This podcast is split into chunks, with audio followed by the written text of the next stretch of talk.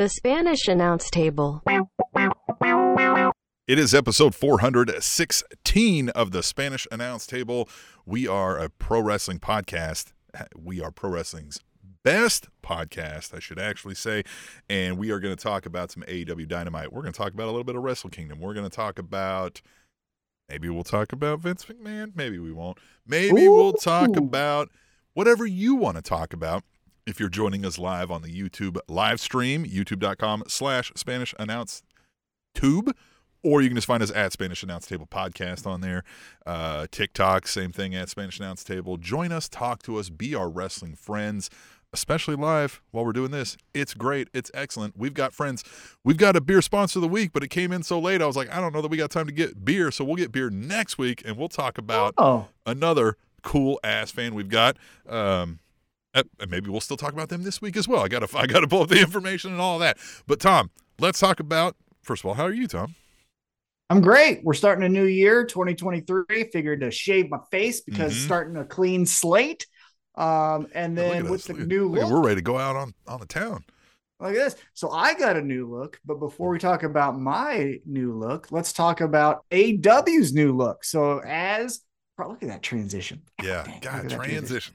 Transitions. Fucking Transitions. Um, so let's talk about AEW's new look. Hmm. So mhm. uh, as talked about in the past, um, they were going to unveil this new look to Dynamite. Now, there's a new look for Rampage as well, but as most listeners know, and if you're watching us live, you obviously know this. Uh, we're recording on a Thursday, so we don't know what Rampage Mhm. looks like. Maybe that's a complete overhaul. well, also Dynamite, also Rampage has a new look as well because they film it at the same place and time. They're filming Dynamite, so it by Mhm. by nature is going to have the Well, same new gonna be- look. yeah. yeah, so it's going to be different than what um than what it was last Correct, year. Now, what that means is it the same color scheme? Is it stuff? We don't know those things. True. Um, but with they that- could play with that. Yeah, but with all that being said, Tim, we got red, we got blue, we got lights, we got all this fun type of stuff. What did you think of the new look? I I like the new look and I like the choices they went with, right? I like this kind of like bootleg American Gladiators feel that it's got going on, right? With the laser red and blue and the white logo, the all white logo. Um, I like it where it's it's new, it's got some bright colors, but it's also simplistic, right? It's not overdone.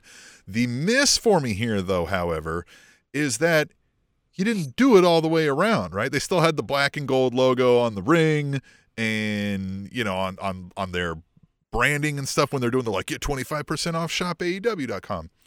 I think most corporations in, in all industries, you do that all the way through, right? You can maintain like Tony Schiavone maybe wearing his old school AEW patch is not an issue, right? You might see that, but you're not going to see if NFL changes their logo next year, you're not seeing the old one on the field and the new one on the on the TV screens and that kind of thing. So that was a little bit of a miss for me, but that's also they're a young company, right? WWE didn't do uh things the way a you know or WWE does now when Vince McMahon was 4 years into into what they do. You know what I mean? So I think like I, I give them a little bit of leeway there, but you got the money to hire big, right? We, th- we think you hired big on the camera portion of the production, right? Mhm, So I'm, I'm mhm. just thinking that's the miss for me there.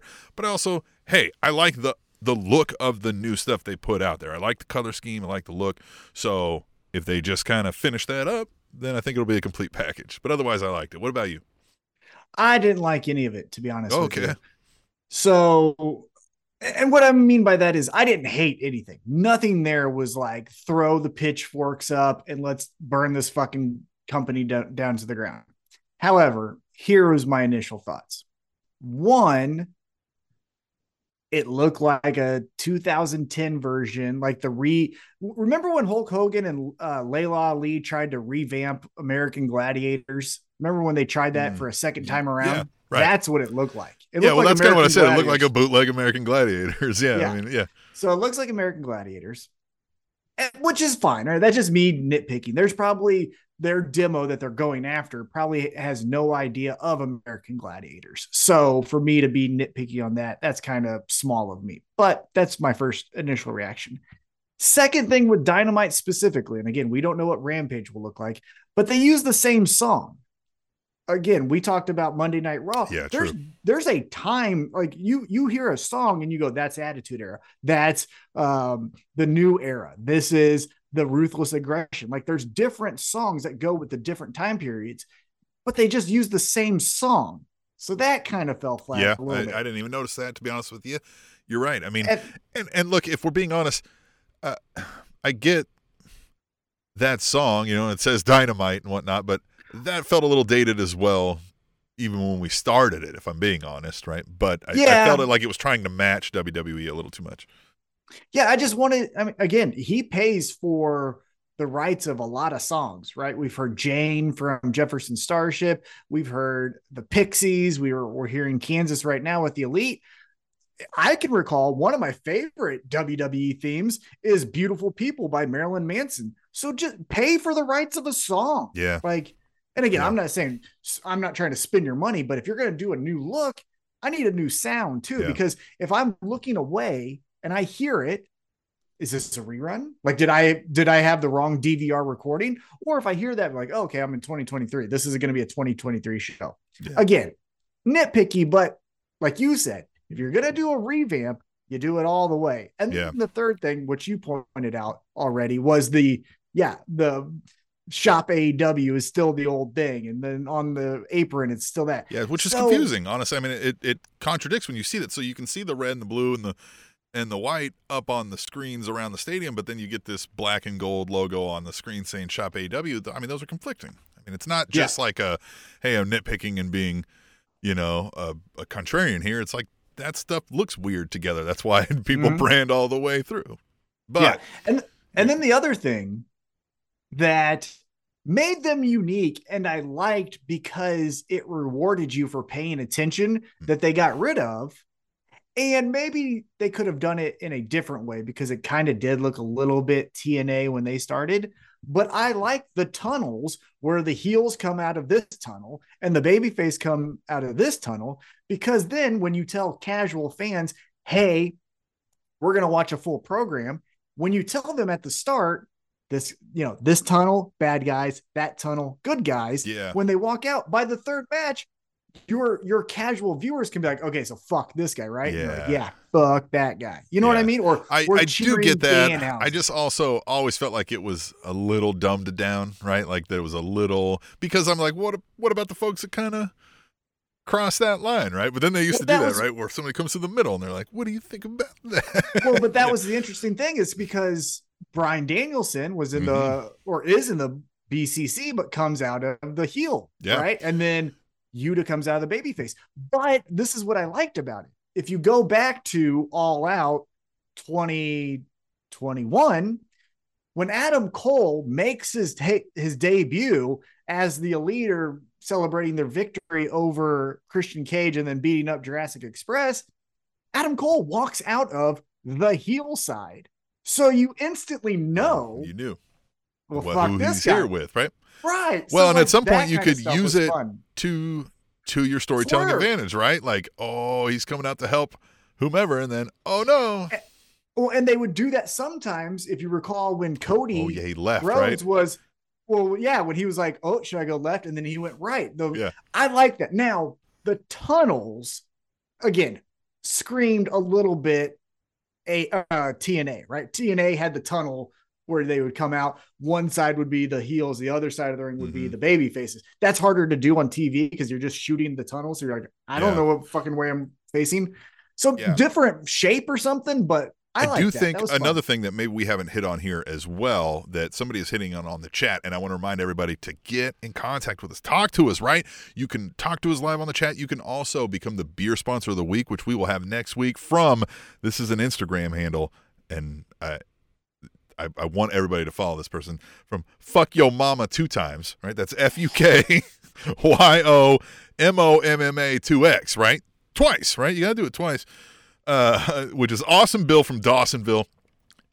And we're going to talk a lot about Awesome Bill from Dawsonville at Fuck Your Mama two times next week and how great they are. Uh, can't wait. I'm excited.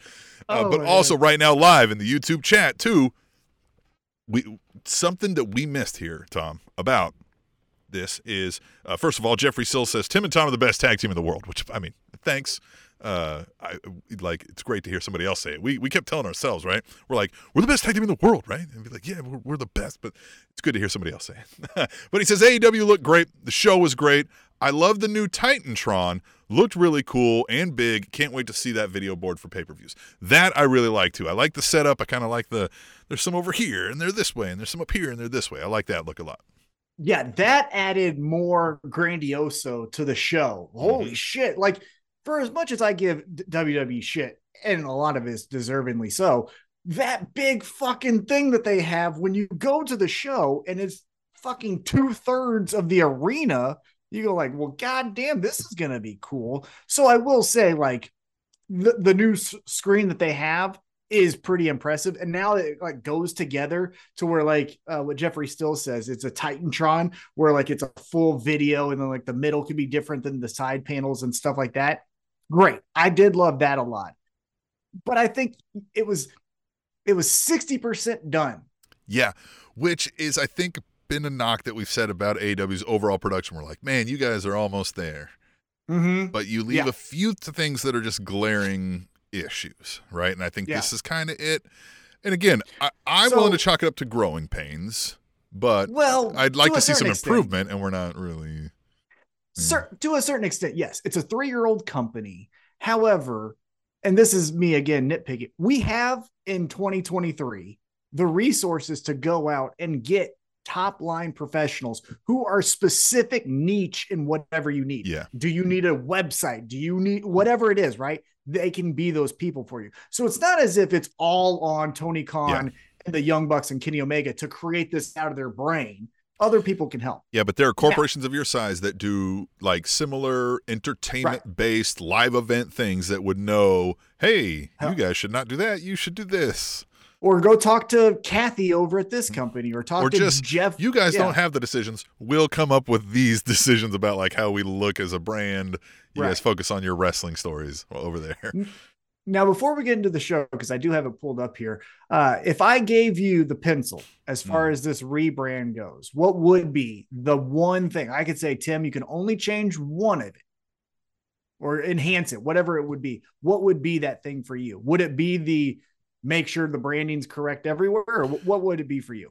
Well, I mean, I think that's one that you just have to shore up, but I, I almost feel like that's that has to happen and maybe they just didn't get enough time. Like maybe it's like, hey, shipping is still delayed and we couldn't get the ring skirt or whatever. Like so I'm gonna give that one a pass. But outside of that, maybe the colors. I mean, it does look a little, you know, early '90s American Gladiators, right? Mhm. mid '90s, right? Like trying to to be a little retro. I don't know what I would change about it. I don't know like which of the colors, right? Would I take the the red out and change it with something else? That again, too. I would think a company of that size would hire somebody who knows the psychologies of certain specific colors. So if Mm. they're doing that and they came up with red, white, and blue, uh, okay, maybe I guess I get why. Um, but if they didn't do that and they were just like, I like these colors, well, I mean, okay. so I think maybe that. I think maybe I would get another color scheme. But again, I, I can't tell you what I would do because I would take the approach of what should I do as a television production Mhm. theme trying to keep eyeballs on my screen. I would change the song. The song Mm, yeah. just sat, you know what I mean? Like the song is huge. Like you watch Botchamania, Botchamania changes their damn song to the things that are current going on and stuff like that. And again, you can mark eras with songs where you hear it and you go back to, oh, that was a CM Punk era. Remember that when fucking he was champ? Or hey, this is, you know, let's just say that they did debut a new song. You could theoretically timestamp and say, this is the MJF era of AEW. Mhm. This is now different than when Kenny Omega and um, Jon Yeah. Moxley and Jericho were champs. So Well, Jeffrey what I mean. Sills in the chat says they're a work in progress, but where they are hitting at all cylinders is the performance in the ring. And oh man, are we going to talk about that? and we've never said that it's been bad, honestly. Oh like yeah, no, we love it. of, the, of all the things that they shine brightest on, it is in front of the camera. What we've always kind of criticized is everything behind it. So with that being said, let's get into it. So it kicked off with uh, the biggest star in AEW. At least that's what it feels like. Chris Jericho walking out, and he's coming down into the ring because he's going to take on Uh, the flavor of the month. Will it be a push longer than three weeks? We shall see. But it's Ricky Starks. So we had Chris Jericho versus Ricky Starks. Uh, fun match, I thought. What did you think about the opening contest here? I did think it was a fun match. I like that uh, we're putting Ricky Starks at an elevated level here. We are decidedly booking him to be kind of above the rest of the mid card at this moment, right? Like maybe Mhm. he's not, you know, all the way up there, but we're putting him at like the next guy, right? And and it feels cool that they're picking somebody and going with it that people actually like. Um, everybody liked Wardlow, but I don't think anybody was like Wardlow's the next guy. I just think we really liked that story, and it was supposed to lead the way it was, and it did, and we liked that. With Ricky Starks, I think it's one that people were naturally emulating in the, in you know in the crowd and all that jazz. So we'll see if he can maintain this level of you know hype, if if is a good Mhm. word. Um, but I like that Jericho. A lot of knocks we give him here. He's willing to put folks over, right? And, Oh, yeah, of course. puts them over here, and then the beatdown comes, and I still. One of my biggest takeaways every time I see Jericho Appreciation Society is that I need more 2.0 in my life. Tom, Yeah. I want to know what makes Daddy Magic's nipples hard, right? So I need more 2.0 on my TV. Yeah, I think so. With Ricky Starks, your point about that, I feel like Ricky Starks right now, at least amongst the hardcore of the hardcore fans, uh, with that pose, it feels a lot like when we did the Randy Orton. Remember when Randy Orton started to make his name for himself in Evolution, and we all Mm. just started posing like this in Yeah. photos and stuff Yeah, like yeah. that? It feels like now everyone's doing the Ricky Starks. Yeah. So I think we should go with that. Now, Ricky Starks picks up the victory here, and as you mentioned, uh, there is a post meet post match beatdown. However, the point I want to bring up is this is three losses now in a row for Jericho. So he loses to Action Andretti, then he loses his title to Claudio, and now to kick off 2023, he loses to Ricky Starks. So when I think of wrestlers that go on a losing streak, the first person I think of is Chris Jericho. If you recall the end of his WCW run when he was losing every match and he was kicking the stairs and he was throwing a fit, and then Tony Schiavone, which full circle, Yeah. uh, was the announcer back then. It was like, what is going on with Jericho? I wonder if maybe we're revamping the crybaby Jericho because no, no, no offense to all three of those guys, but they're not Hangman, Jon Moxley, or CM Punk. You know what I mean? Crybaby Jericho resurgence would be a great way to end the Jericho Appreciation Society and Yeah. let them go on their way because eventually people will just be like, dude, shut the fuck up, right? And one by Yeah, one they peel off, right? 2.0 is like, fuck this asshole, right? This douchebag Mhm. over here, and they go off and find somebody and et cetera, et cetera. So I wouldn't hate it. And again, uh, we I felt like we've written out this Jericho Appreciation Society thing enough. Anything else they're going to do is another gag thing with a hat or something, and so I just don't. Yes, a change is in order for Jericho, if you ask me. But I, I do like that we've got Ricky Starks book strong here. Now, how does he respond? Right, so we're going to get more Jericho, Ricky Starks for a little bit, but I still think Starks looks the strongest in the end and goes over totally. Well, do we get Jericho Ricky Starks? Because as this post match beatdown occurs, it's the return of the one eyed Action Andretti who has the fireball face, and he comes to like, So maybe it's just a tag team. Maybe it's them in 2.0. Fucking, I don't know, because because then the other part of it, and this is again me just I've watched wrestling enough to where I I want everything to make sense, right? And one of my biggest criticisms, go- well, one of my biggest criticisms going over to the WWE side was how Rhea Ripley was always taking advantage of the guys, where it's like we can't, like men can't hit you, right? Like in that world, especially, like they can't do it. So where are you going? Like you're you're at a dead end. Now, uh, eventually, Beth Phoenix came in to help Edge, and so there was something there, right? But with this, it was Anna Jay and Tay Melo doing the distraction, and then hiya, got you in the dick. So, do we incorporate women into the storyline?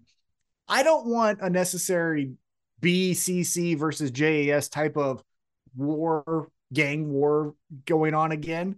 However, we got a lot of women on the roster who aren't doing much. So get them involved with Action Andretti and Ricky Starks. You know what I mean? Yeah, I uh, Jeffrey Sills wants to know what is Ricky's best finisher. the spear or the Rochambeau. Said he's going with the spear. It's Goldberg vicious. Man, the spear just I don't. Goldberg's about the only one who ever made it look like it might actually hurt. Um, if I'm being honest, um, even Roman Reigns, I'm kind of like, ah, you know, Edge. I think made it look good too, but I don't know, man. I just I'm not down on the spear a whole lot. The Rochambeau is a little bit complicated too. I don't know if maybe we found the the exact thing there for Ricky Starks. I like the Rochambeau a little bit more because it can happen as a counter. So if you recall that match that he had with Jay Lethal, and Jay Lethal does his stupidest finisher of all time and bounces off the ropes, it went right into the Rochambeau, and boom, there you go. So I like now again. Spear, spear can come can out of anywhere. Yeah. Right. Yeah. But the Rochambeau is more eye catching, right? Oh shit! Now he's on his fucking shoulder, and then boom, and done. it's unique. It's not. Yes.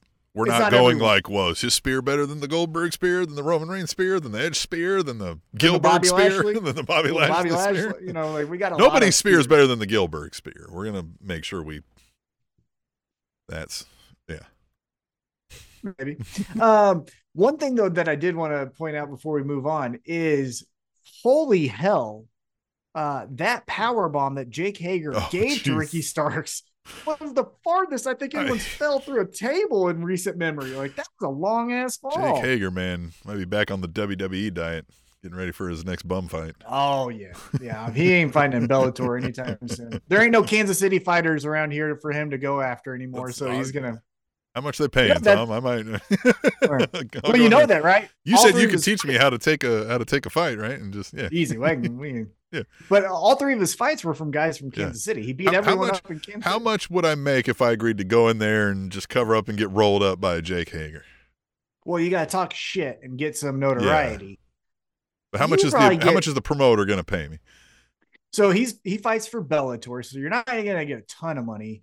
You would probably get, I would say, probably 12 and 12, 12,000 to show up and then 12,000 to win. That's not bad. No, it's horrible. Go and take you're an ass. Get hurt. well, yeah, you're gonna I mean, get hurt. Yeah. Yeah, no, you're gonna be really in pain. yeah, you have to use that on medical bills. So yeah, you got to exactly. take that out, right? Yeah. Now, luckily, the promotion will cover anything that happens during the fight, and that can be anyhow. That's an MMA conversation. But yeah, you probably get 12 and 12, 15 and 15 if you really make some money. Uh, yeah. or really make a name for yourself. But say anybody needs some cash, hit up Tom. He can connect you. Not yet. yeah, I know. I have hey. Scott Coker's uh, number hey. on my phone. He runs yeah. Bellator. Right. Um, Just give anyhow, us a percentage.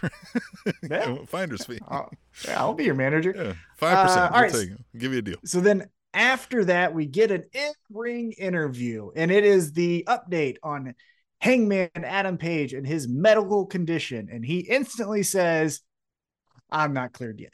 So he gets us excited. It seems like he's going to make the announcement that next week he's going to fight Jon Moxley. And then he says, Ah, I'm not cleared. Now, I understand what he did there because he, he essentially said, like, because I'm not cleared now, I'm not going to fight Moxley. Can't fight now. him right now. Right. However, they did then say, like, next week it's Hangman versus Jon Moxley. Yeah. So then it's like, what? Mm-hmm. So I like he he should have said, I've already got the test, the brain scan. I've been told I'm cleared for a battle next week, provided I have no setbacks, which I will find out on the day of whatever. Right. Right. And then we're gonna do the match. Right. Because yeah, if you say you're not cleared, but then we announce the match for next week, that don't make no sense. Yeah. But you could just tie those two together. Um, uh, man, I like this Hangman promo. Uh, I like that. You know, aside from that, uh, it, that did stick out to me a little bit. I was like, man, we've hit the why I'm not able to fight a little too often and not in a good way.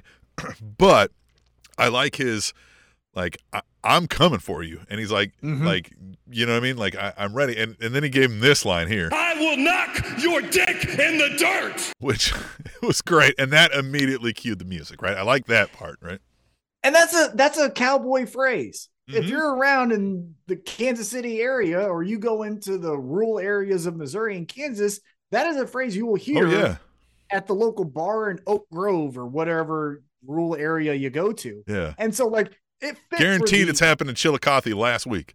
Exactly. So the the hangman cowboy persona, that phrase is a hundred percent spot on, right? Yeah. That didn't come from Ricky Starks. That No, came from exactly. Hangman Adam Page. hmm And I did like how with it didn't even miss a beat. It, it was that line. Okay, Jon Yeah. Moxley's on his way. Now we talked about why he can't fight. Yeah. This is where I think we missed just a little bit, just a little bit.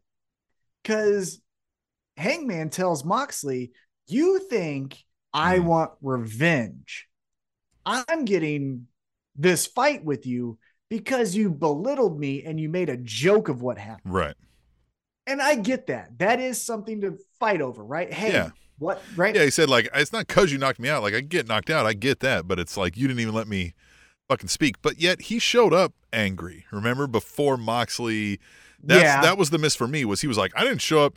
It wasn't until you made a joke and didn't let me speak. But like, man, you showed up with fighting attitude. You were like in his fucking face, ready. So yeah. uh, to me, I was like, no, that's not true, right? Like, and no, and- could Hangman just be wrong about how he feels and, and doesn't know how to express it? Like that's that's a normal human emotion, right? To be like, well, it's because you said this. It's like, no, it's not. It's because you're fucking jealous, right? Like, Yeah. okay, right. So I could get by with well, that. but the but the more interesting story to me at least is something that we talked about when he cut the promo in real time uh and was one of his most uh, spectacular promos he's cut in his AEW career is when he said I couldn't remember my son's Mhm. name. That is your reason, Yeah, right?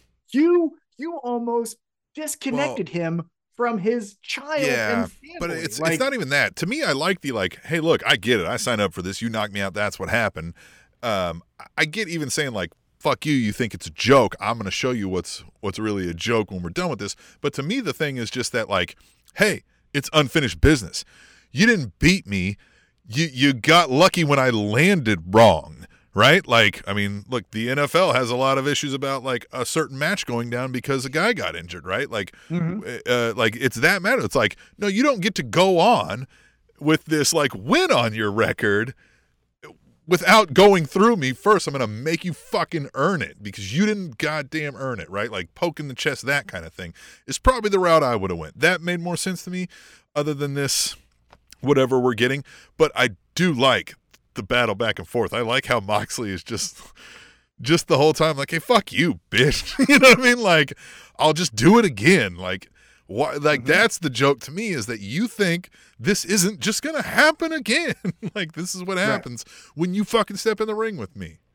Yeah, I just for me, I I would have preferred the the hangman family aspect. Mm-hmm. You know what I mean? Yeah. You made me you hit me so hard that Yeah. you potentially could have made me not Honestly, you could roll child. it all into one. I mean, you could honestly Well, roll it all into one. But I mean, because he's Well- feeling all those things. Yeah, but you got to have something to say, right? Yeah. Like when Excalibur says the, the reason for the match, it can't be Yeah. 16 things, right? Yeah, yeah, yeah. But again, it was really good. The the sexual tension it felt like of them wanting to fight.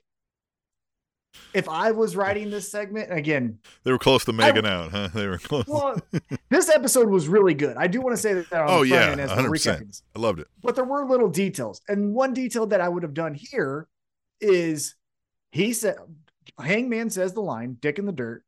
Music hits, security runs down. They don't want to ruin this match. Tony Khan is wanting to preserve this match. So security Saving Hangman then- from himself, even. Saving Moxley from Hangman. Yep. Like you get them in between to say, like, we get it. But and then People got to pay to see this fight. Dumbasses, like, stay away from each other. but then Moxley can push a security guard instead of like holding his chest or yeah, something. his uh, Well, for as cool as Moxley does, his thing. But- somebody's got to sit him down and talk about that. That he's doing this too much, right? But well, whatever, but whatever. Hangman, Hangman was grabbing his coat as if it was too small on him, and he's like, "I'm gonna, I'm gonna," and it's like someone should have been there to make Yeah. him look cooler Mhm. than what it Yeah. was because it it looked like they wanted to fuck. Um, it just did. Hey man, it's 2022. Maybe they, you know, however they get down. It's 2023. Who cares? Yeah, it is 2023. God damn! Look, see, God damn. Living in the past over here. Yeah, that's right. Because we did our Christmas episode fucking last week, right? Or we did our New Year's episode last week, and then two weeks ago was our. Christmas episodes. Go back and listen to those on the Yep. YouTube channel. But we move on with the AEW Dynamite review. Yeah, so then we get our first uh, championship match of the night. It is for the World Tag Team Championships. Uh, it is your champions, the acclaimed, Yeah. taking on Jeff Jarrett and Jay Lethal. And here's what I'll say Jeff Jarrett fucking sucks. He should be off television. But I have to give him credit. Universally, everyone fucking hates Jeff Yeah. Jarrett. Yeah, and so like he knows how to use want- it.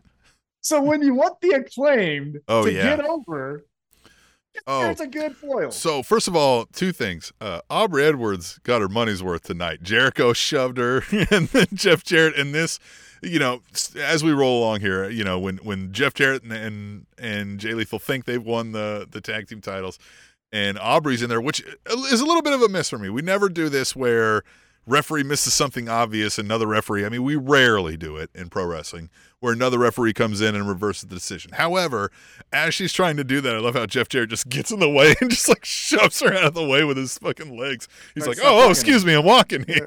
Yeah. like I was like, "All right, Jeff Jarrett, that was cool. Right, That's a good heel move." Um, man, I got to tell you, like seeing it made me be like, "Whoa, no!" right? Like for a second, I was like, "Fuck this! Whoever booked this needs to go now." Uh, Jeffrey Sills says that match was great. He was putting it up for match of the night, and and it might have been. It was Yeah. very exciting. The crowd was first of all, this crowd was hot, start to finish. Loved this Mhm. crowd, and the acclaim fed into this. The the rap coming down was great. Like every line was like newsworthy stuff, like current event stuff that hit and tied into their beef that they've got going on, which the pro wrestling cynic in me wants to believe this is all a work, their online issue with the Kurt Angle and the Jeff Jarrett, but it's Kurt Angle and the Jarretts, right? So I don't know. Maybe maybe this stuff is real. I feel like, and again, we don't want to get too far into that. I feel like it is. I feel like when you're starting to talk about Well, here's what could have happened, right? They say, "Hey Jeff, we're gonna say this," and he's like, "Yeah, yeah, that's cool." But then Kurt Angle says, "Bitch, you said what?" And then they're like, "Well, fuck you, Kurt," and he's like, "Bitch, fuck you," and they're like, "Yeah, fuck you too, bitch." And then, and then the acclaim's like, "Hey, we're gonna just fucking play into this, right?" So if you paid attention during the match, one of the things that happened was Max Caster actually poked fun at Kurt Angle here. So he does a body slam or some type of big impact move. He gets up and does the Olympic kind of one half turn that Kurt Angle would do. Goes right to an ankle lock, Yeah. which is Kurt Angle's. So the acclaimed is, in a weird way, the 2023 version of DX, where it's the like, I- I don't give a fuck about your your rules and your what's what gentlemanly thing to do is right. Like I know we're all supposed to, mm. oh my god, pay respects to our elders, but like fuck a Kurt Angle, right? Like I, I like that kind of attitude from, him, and I think that's what has made them catch fire in the way they have.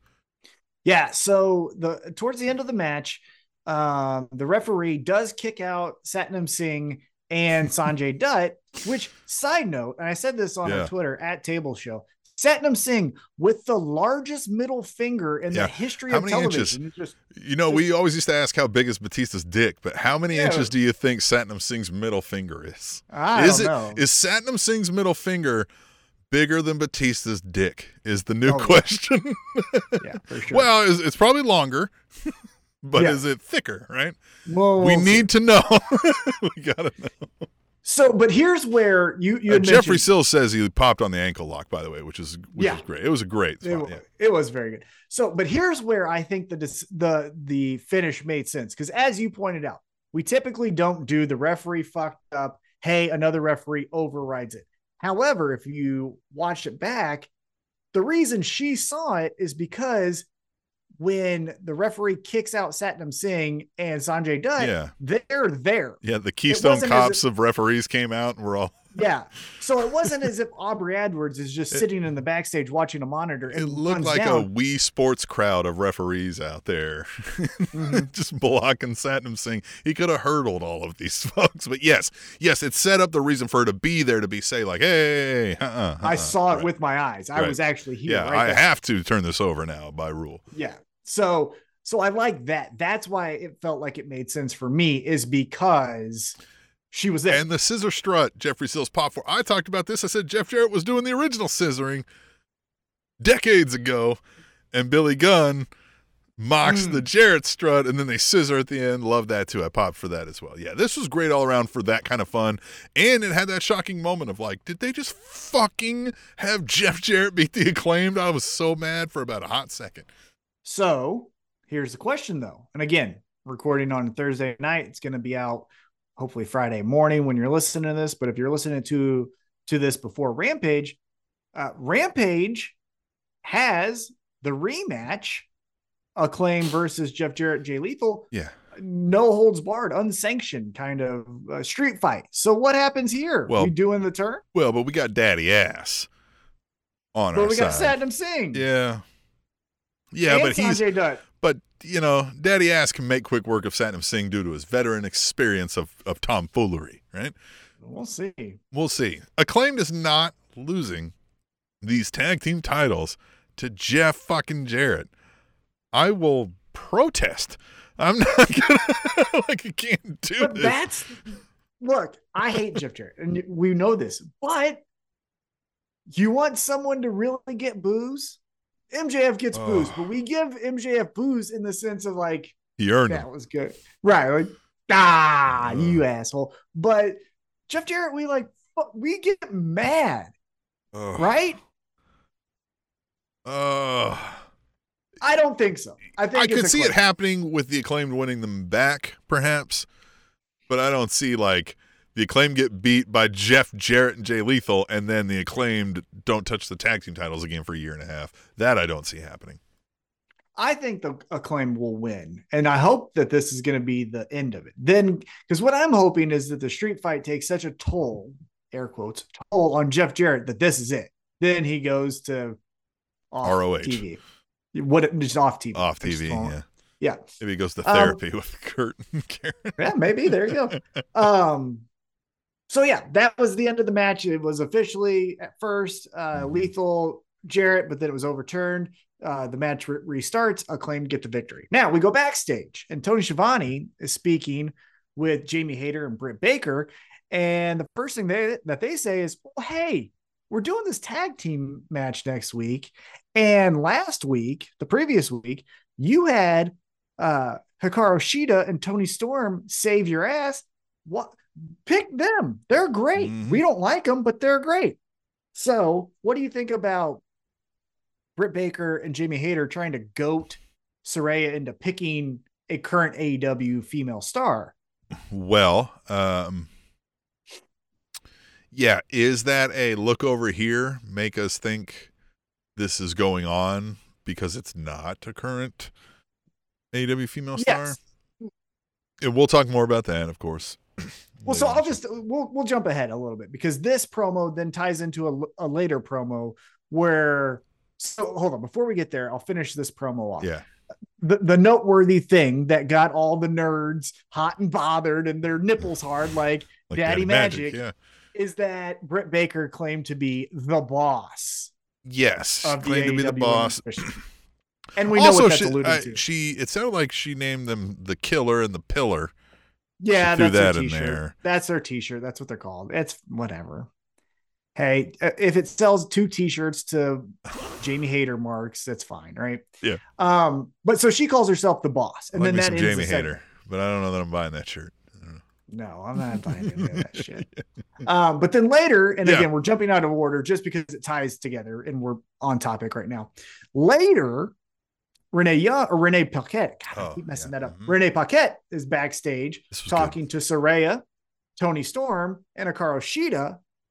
And it felt like, tell me how you felt. To me, that Saraya almost went heel where Uh, I like both of you, but Yeah. Toni. Well, so that's the thing is like, it, yes, it, it was set up so that Shida felt dissed. Like they very Mhm. purposely did that because her face, Renee Paquette being like, holy Yeah, I- shit. right? She was just I'm like, not part of it. okay, I didn't say that. That bitch said that. like her whole thing was like, well, okay. Um, and that's kind of what made it feel heelish from Saraya's because this didn't feel like you almost can't say that by mistake, right? Like you almost you like you made a decision here decisively that this is the best. Hmm. Yeah. It, interesting. so it felt- Where does that go? felt- Well, so here's where it goes. First off, though, I'll say it felt very Mean Girls, right? Like the high school. Oh, this is my best friend, Yeah. not considering anyone else in the in the room. This is where it goes, Tim, and it's. Hold on, let me say something because I got a lot of stuff to say, uh, and I want to make sure that Got a bunch makes of thoughts in this head. I got to get them out. Yeah. So first off, I'm going to predict something, but if it doesn't happen, wrestling fans, I don't give a shit. And if it does happen, I don't give a shit. I'm just having fun, right? The, the predictive nature of wrestling, where it's like, obviously, if it's going to be a match of these two people, it's going to be this way or that way. And then if it's not that, then they go, I didn't like it. It's like, it's like fake didn't book it. monopoly. G- it- For us, it's fake monopoly gambling, right? Like we're like, oh, Yeah. I want this to happen, and then when it happens, we'll be like, ah, cool. See, I'm the coolest. And when it doesn't happen, we go, oh, they should have went with with what I said. Well, no, it's just like, I don't care. I'm going to Yeah, watch it. But, but, but yeah, I mean, we're not gonna like get upset about it. I mean, it's just you know, right. Yeah. it- we're going to have fun watching the television. Yes. Because that's what we do. Yeah. Now, Unless they this is what's start to happen. suck. I mean, like we we got angry with WWE because they suck. Well, and terrible. bad business, and they're bad but a booking practices and all decision notwithstanding, like as long as it's entertaining, if it's not the way I would have booked it, is entertaining still at least. Exactly. If it's entertaining, I don't care how we got Right. to the end. It just has to be entertaining. So Jeffrey Sills says Shida is going to make a heel turn. Is that where we're going? You said you got a lot of thoughts. You got a lot of thoughts. Yeah. So so that, that's what I want to say on the front end is if I I'm predicting this, but I don't care. I'm not. A, this isn't a hill I'm going to die on, or I'm not going to make it my Twitter bio that I predicted this. But this is why I think it happens. We get Wednesday night. Saraya is walking backstage. She goes to find Toni Storm, some type of way of like she's being interviewed. They're going to want to talk about that match with Renee Paquette. Renee Paquette's like, Saraya, where's Toni Storm? And then uh, Saraya's like, well, hell, what the, what the hell? And then we get Alex Marvez running his little fat, chubby ass uh, into the back, and Toni Storm's been taken out by Hikaru Shida. Hikaru Shida is going to take out Toni Storm to be like, that bitch isn't the best. I'm the best. So Hikaru Shida goes heel, takes out Toni Storm. Then Saraya goes, what do I do? What do I do? Comes out. Britt Baker, Jamie Hayter are like, ha ha, two against one. You ain't got no friends. And then she goes, Guess what? I knew you'd do something like this. That's why I got the new CEO of the women's division. And then it's fucking dollar bills from the rafters. Now, that part probably won't happen. But then it's fun hair Mercedes Moné, and she fucking makes her way out there. And that's how we get there. Uh, we've got a lot to talk about Mercedes Moné, and we'll save that for after our AEW Dynamite review. Um, but So that's what's yeah, gonna- yeah. that's what's going to That- happen, huh? That's what's going to happen. Now, Ah, it's fine. And here's the other thing is like, I don't, my feelings on this Mercedes and AEW isn't going to be Chris Jericho and AEW. I don't necessarily think we're going to see her every single week. Blah, blah, blah, blah, blah. I think it's, hey, there's Revolution coming. Well, guess who has a tag match? Or it's all out. Well, guess who has a title match? And that's where she's going to fit in. I don't think she's going to be week in, week out. Uh, uh, look I at kind this. I'm still holding out hope that we don't see her. Spoiler alert for our discussion later. Oh, I'm not the hugest Mercedes Moné fan, and I look going over to NJPW is great. All right, that's what we told Cody Rhodes to do when he did it, and he did well for himself. And I think that's where she should go, if I'm being honest, because I won't value her on AEW. Uh, and maybe I'm wrong. Maybe she could prove me wrong if she were to be on AEW. But I could get the feel that WWE allowed said release on the basis of not showing up on American television for a while, kind of similar to what we did with William Regal uh, the other way. Mm. So mm, I don't know. Potentially. Yeah. Uh, so with that being said, even though I don't want necessarily Mercedes to be the mystery partner revealed, I do like that. Hey, now we've get Toni Storm, Hikaru Shida. Then we get a tag match. Then we get the fallout of the tag match. Then we can separate Britt Baker and let's just say it's Mercedes. Then we could have Saraya going up against Jamie Hayter for the title. So like we have stories. So that's the benefit of this, of what I think is going to happen. Now we'll get to that when we get to it. Uh, let's get back to the show Yeah. We get one of the loudest pops because it's Bryan Danielson in action. It's Bryan Danielson versus Tony Nese. And this is what I'll say. We talk about Chris uh, CM Punk in Chicago. We talk about Kevin Owens and Sami Zayn in Toronto.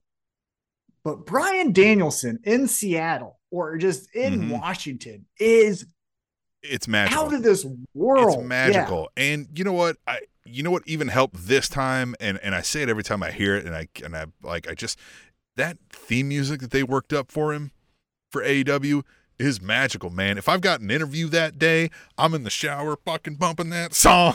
right? like I mean it's so it's greatness, right? Like it's just it's awesome and and him standing there with the crowd going nuts and Yeah. we're doing the yes thing without even saying yes anymore it's just like this means Da- bryan danielson right Mhm. love it uh he was having a great time. His open mouth smile was wide open.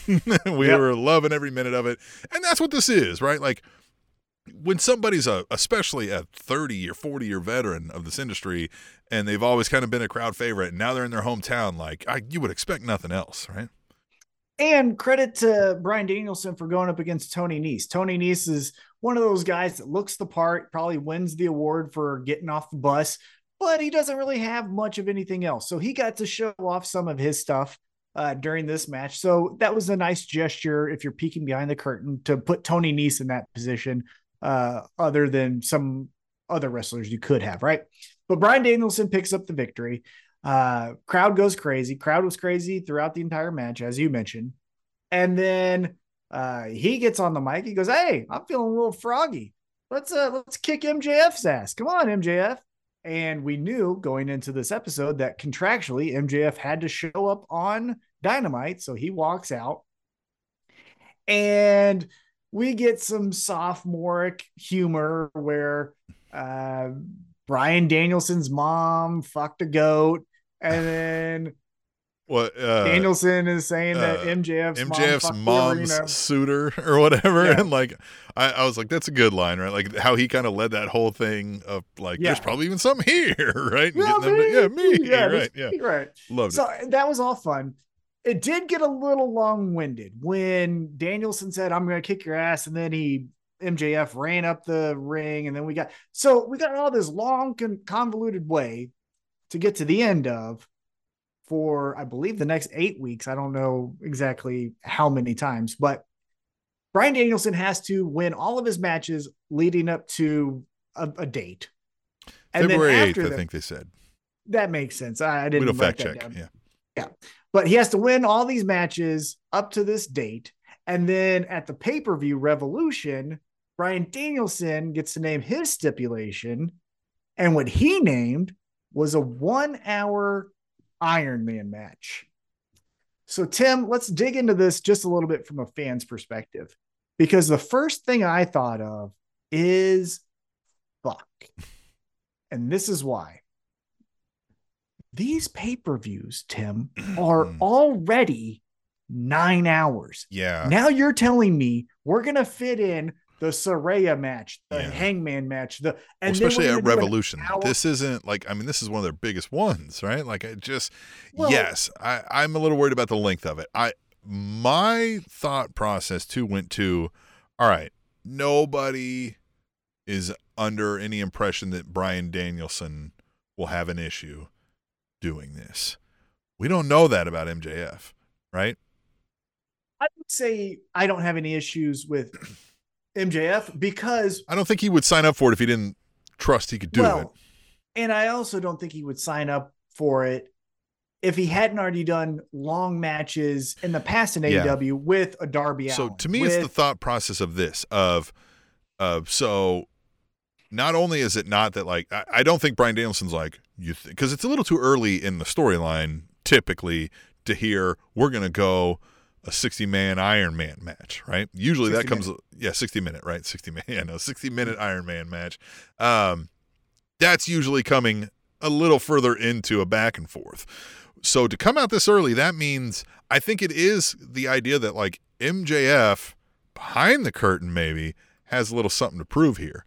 Like, no, no, I'm one of the greats and I'm about to show everybody. And he probably had to do some like talking to get this is like, no, we're doing this thing, right? We're doing a 60 man iron or 60 minute Iron Man match. So I'm excited to kind of see what that means, right? I feel like these guys might not only, first of all, give us a, a quality story in 60 minutes, but also might do it at a pace that we're probably not expecting, right? I think it might be a little more frenetic than you might think a 60 minute Iron Man match would be. The 60 minute match that Danielson had with Hangman is one of my favorite AEW matches. And as far as athletic performance, I don't feel like Hangman and MJF are that far apart, right? It's splitting hairs of who's the more athletic Yeah, one. yeah. MJF maybe has more strength and Hangman has more agility, but it's not a huge difference anywhere in any of those categories. So I do agree, like it's probably going to be a very entertaining match. From a storyline perspective, I like it because it's the strongest suit for Bryan Danielson. Oh, he yeah. is the best technical wrestler. So I'm Well, I like what he said. I'm to expose you. Like, yeah, you Yeah. you can wrestle. You know, like we're not dis- distinguishing that, but like you're not the greatest wrestler, and that will bear out over 60 minutes when Yeah. I fucking stretch you for a seven to three victory or whatever it is. Yeah. Yeah. So, but my thing, as soon as he said it, I I legitimately out loud I said fuck because I then know. we then, then Rampage and Dynamite before and after better be fucking home runs because if we just fill all the shit with Eddie Kingston and Ortiz, and I love Eddie Kingston, he's my favorite right here. Look at this. Eddie Kingston is the fucking man. Got him right there, right? But if we squeeze in Eddie Kingston and Ortiz versus the House of Black yeah. just because it has to be on the pay per view, no. Yeah. Yeah. I look, I want my pay per views maxed at four hours, and I don't want them all at four hours. You know what I mean? Like, I, three hours is fine on some of them. Go back and watch some of those WrestleManias during the Attitude Era, and they were two and a half hours. I don't need three hours. Yeah. Two and a half to three hours. That's all I need. Right. Like, That's what I'm saying. Like, I, I would prefer three because you're going to tell me a couple succinct storylines.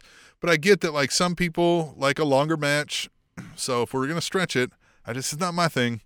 Like, I, we could tell a plenty good story in a Well- 30 minute match that we could tell in a 60 minute match. But now we'll see.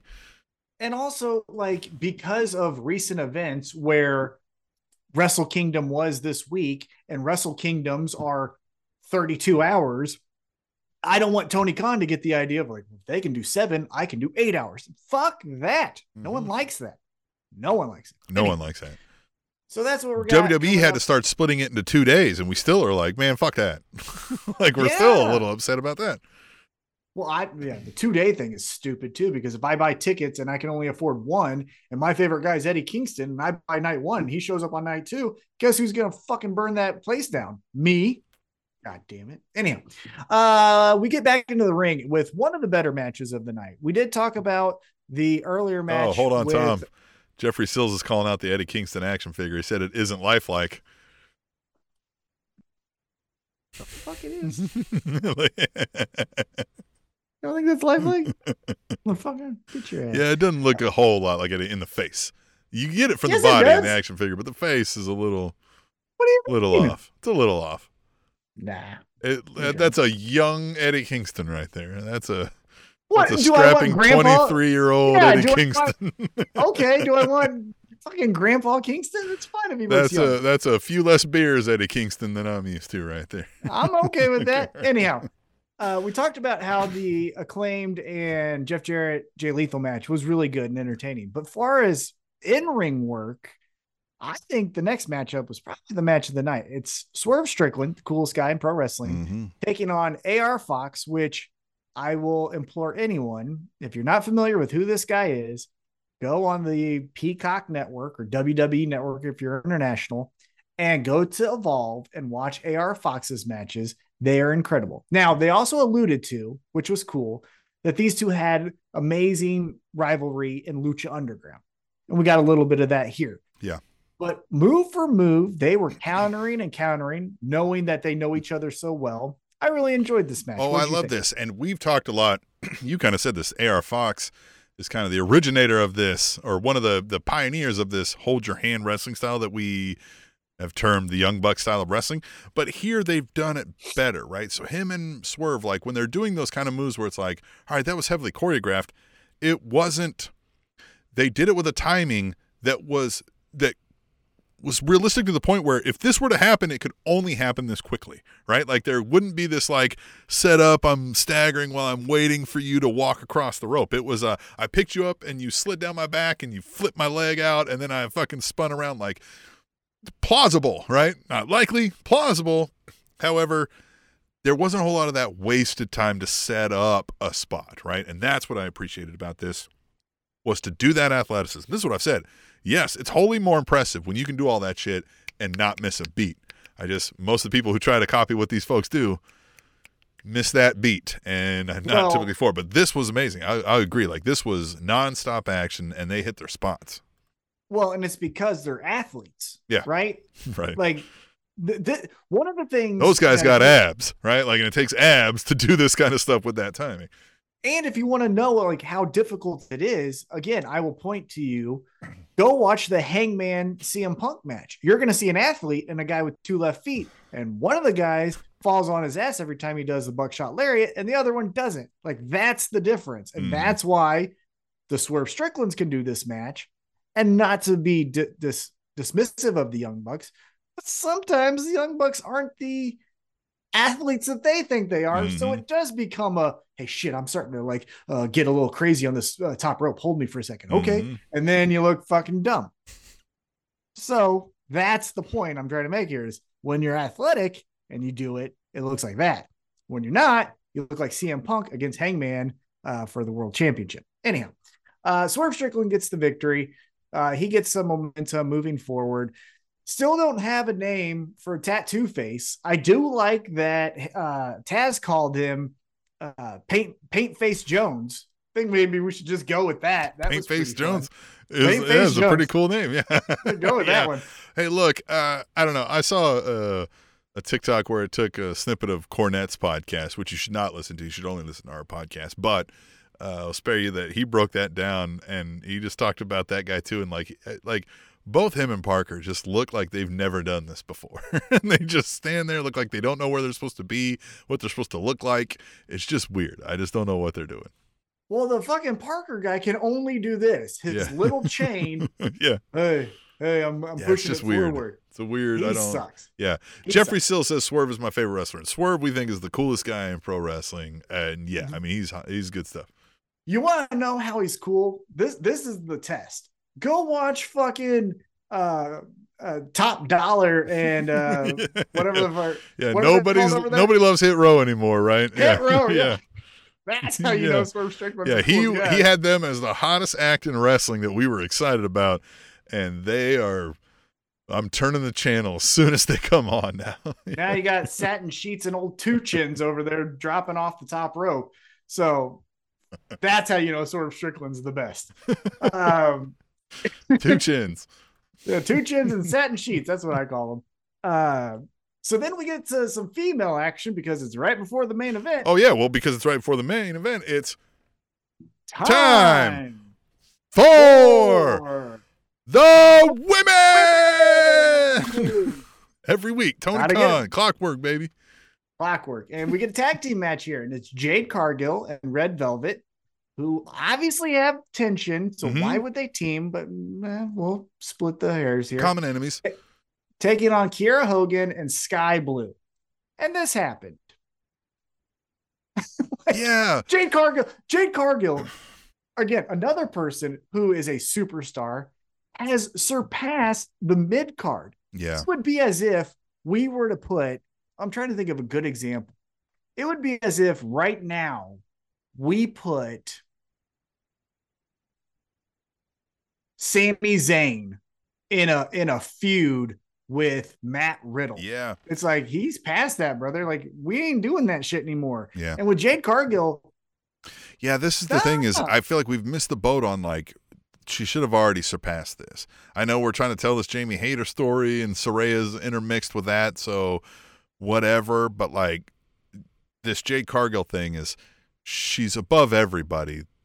on that level, right? Like if she's not in the main event level, then she's spinning her wheels, wasting time. And I feel like we're wasting so much time that we're not going to appreciate the story when somebody finally uh, overcomes the monster and gets the title, right? At this point, I kind of wonder if if she shouldn't do what everybody said that Roman Reigns needs to do when when he's done is maybe she doesn't lose this. Maybe she says, ah, "I'm fucking giving this up. Nobody can beat me for it. I'm on to the next challenge."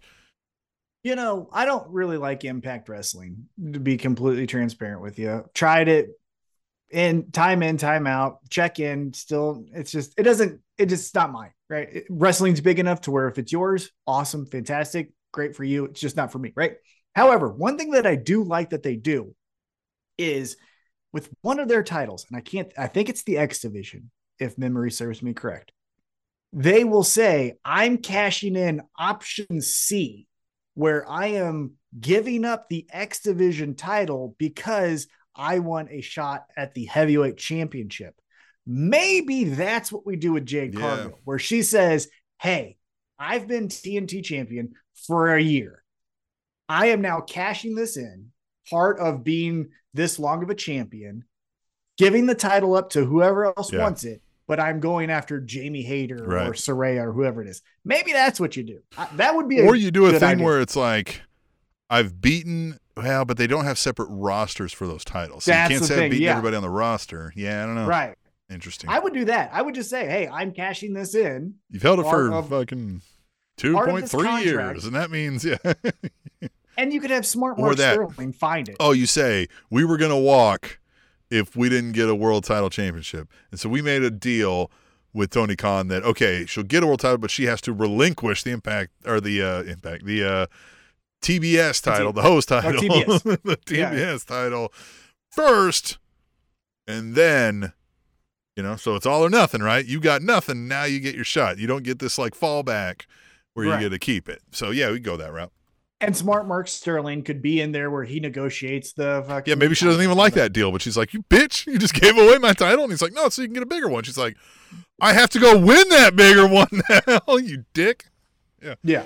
So maybe that's what it is. Oh, I'm so sorry. I forgot one segment before this. But okay, so Jade Cargill wins. Uh, Red Velvet walks off. It looks like those two are going to feud.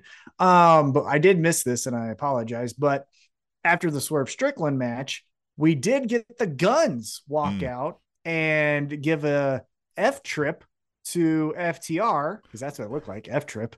Um, Dude, and dude, I like this. This is the best thing I've seen out of the Ass Boys since we've had them. Right? They they had me chuckling at all of their like fake. You know, everybody knows it's fake concern, right? Like they're they're laughing as they're faking it. We've got a sound clip now that we can always reference with The podcast that no one listens to. right? Like we've got that, but that's not true. We're not. Uh, we are not The podcast that no one listens to. because you're listening to this right now, and if you're extra cool, you're watching this right now, like Jeffrey Sills in the chat, uh, and, and all a couple that other jazz. people. And it's a couple Yeah. other people, yeah. Um, but uh, yeah, I like this. I like that they're. You know, having a eulogy, if you will, but they're just like fucking pissing on him the whole time. I loved it. I liked this. Yeah, I thought Yeah, they it was- delivered it well too. They didn't flub any lines. They legit looked like they were just fucking, you know, what I mean, laughing at their while they're down, kicking a man while he's down. I liked it. All right. So here's my question though. What's the payoff? We Mm, don't yeah. talk about backstage stuff, right? We're not talking about contracts or all that stuff. However, from storyline perspective, three months ago, FTR had the New Japan, the Ring of Honor, and the AAA championships. Second week of January, they have none of them. Yeah. And they lost to the Ass Boys. Oh man. What are But, we- what are we Yeah, doing? it's hard to believe that all of that stuff aside, that we may or may not know or think about FTR and their whereabouts over the next couple of years. Um, it's hard to believe that the FTR is signing up to lose a twice to the ass boys, right? It's hard to believe, but you could also get that brother brother stuff of, eh, we're gonna, you know, like you said, we don't talk too much backstage, but sure, they might, right? But I just don't see it yet, right? In the ass boys, I don't know that I would book it to happen. I would have the FTR beat them, uh, even if they're gonna be gone or something or whatever, right? I think you still haven't beat them, but because I, I don't know. You know, I don't know. I don't know where we go with it. It is interesting that the FTR have had a sudden fall from grace, and at least they haven't lost any steam. Everybody still loves them, Oh yeah. but they're on a streak of not doing so well, win loss wise. Well, and all the matches outside of the the Ass Boys one have been stellar, right? We we go back to that double dog collar match with the Briscoes. That's match of the year quality, right? So it's not as if they're just laying down and taking the loss and then moving on. Right. I, me personally, again, what I would want, assuming backstage is all the same as it was seven months ago, right? Contracts, all what that. I would have this be the FTR rises from the ashes like a phoenix as heels. We've got so cuddly with them fighting like an eight year old girl and all this stuff, which is great. I liked it. It was the first time they did a babyface run and it was success successful. But I would have them absolutely kill the ass boys. Like to the point where Billy Gunn reconnects with them and is like, get off my sons. You're a father. Stop doing this to them. And they're fucking dead, right? They're bloody. You make it a horror movie. They're in the corner. They can't fucking see through their eyes because it's covered in blood. They're the dead ass boys. Exactly. And then from there, that's where FTR goes.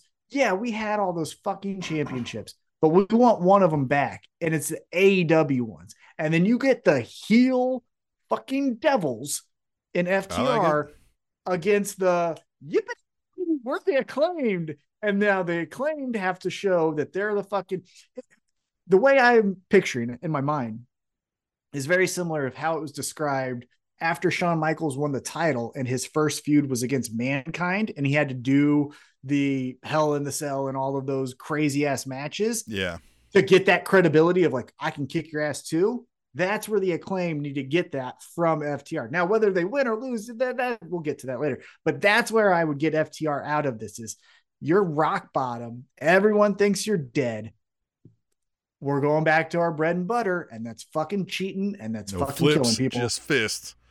just fucking graves. We're digging graves for all you fucking tag teams, and we're putting you in them. Like it. And that's what I would do. Yeah, that's what I would do. So, uh, so yeah, then we had the Jade Cargill fun. Um, then we get to our main event, Yeah. and it is champion TNT champion Samoa Joe taking on hometown guy. Now, here's the thing that I want to split hairs on.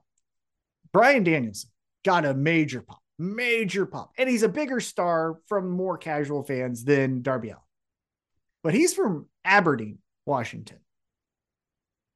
Darby is from Seattle. He is from Yeah. there. He he went to Sonics games in that arena. You know what I mean?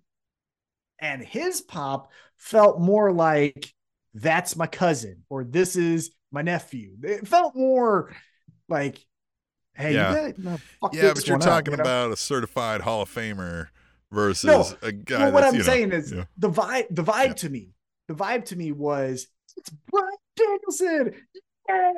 Yay! And then when Darby came out, it was don't fuck this up. Yeah, I was Hey, like, hey, Darby.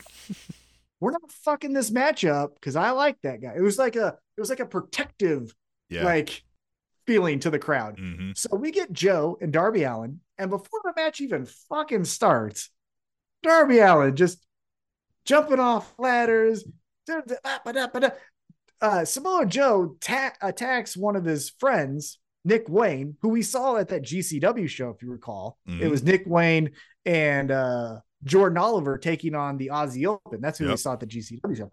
Um, but here, Samoa Joe attacks his friend. So then Darby fucking da da da da takes a fucking spine buster on the stairs, which, God, Darby, like, I'll hug you, man. Just like, uh, it's fine. We love you, brother. We love you. It's Yeah. okay. You take a flat back, we'll be all right. You'll we'll still love Or you. just- Yeah. Or just, you know, I don't know, take a fake punch to the face. Like, it's okay. Yeah. You don't need to prove you're tough. Yeah. We get it. Skateboard to the back would be better than this, man. You're, Just, I don't know, man. Just, yeah. I'll give come in March when you're here, hit us up.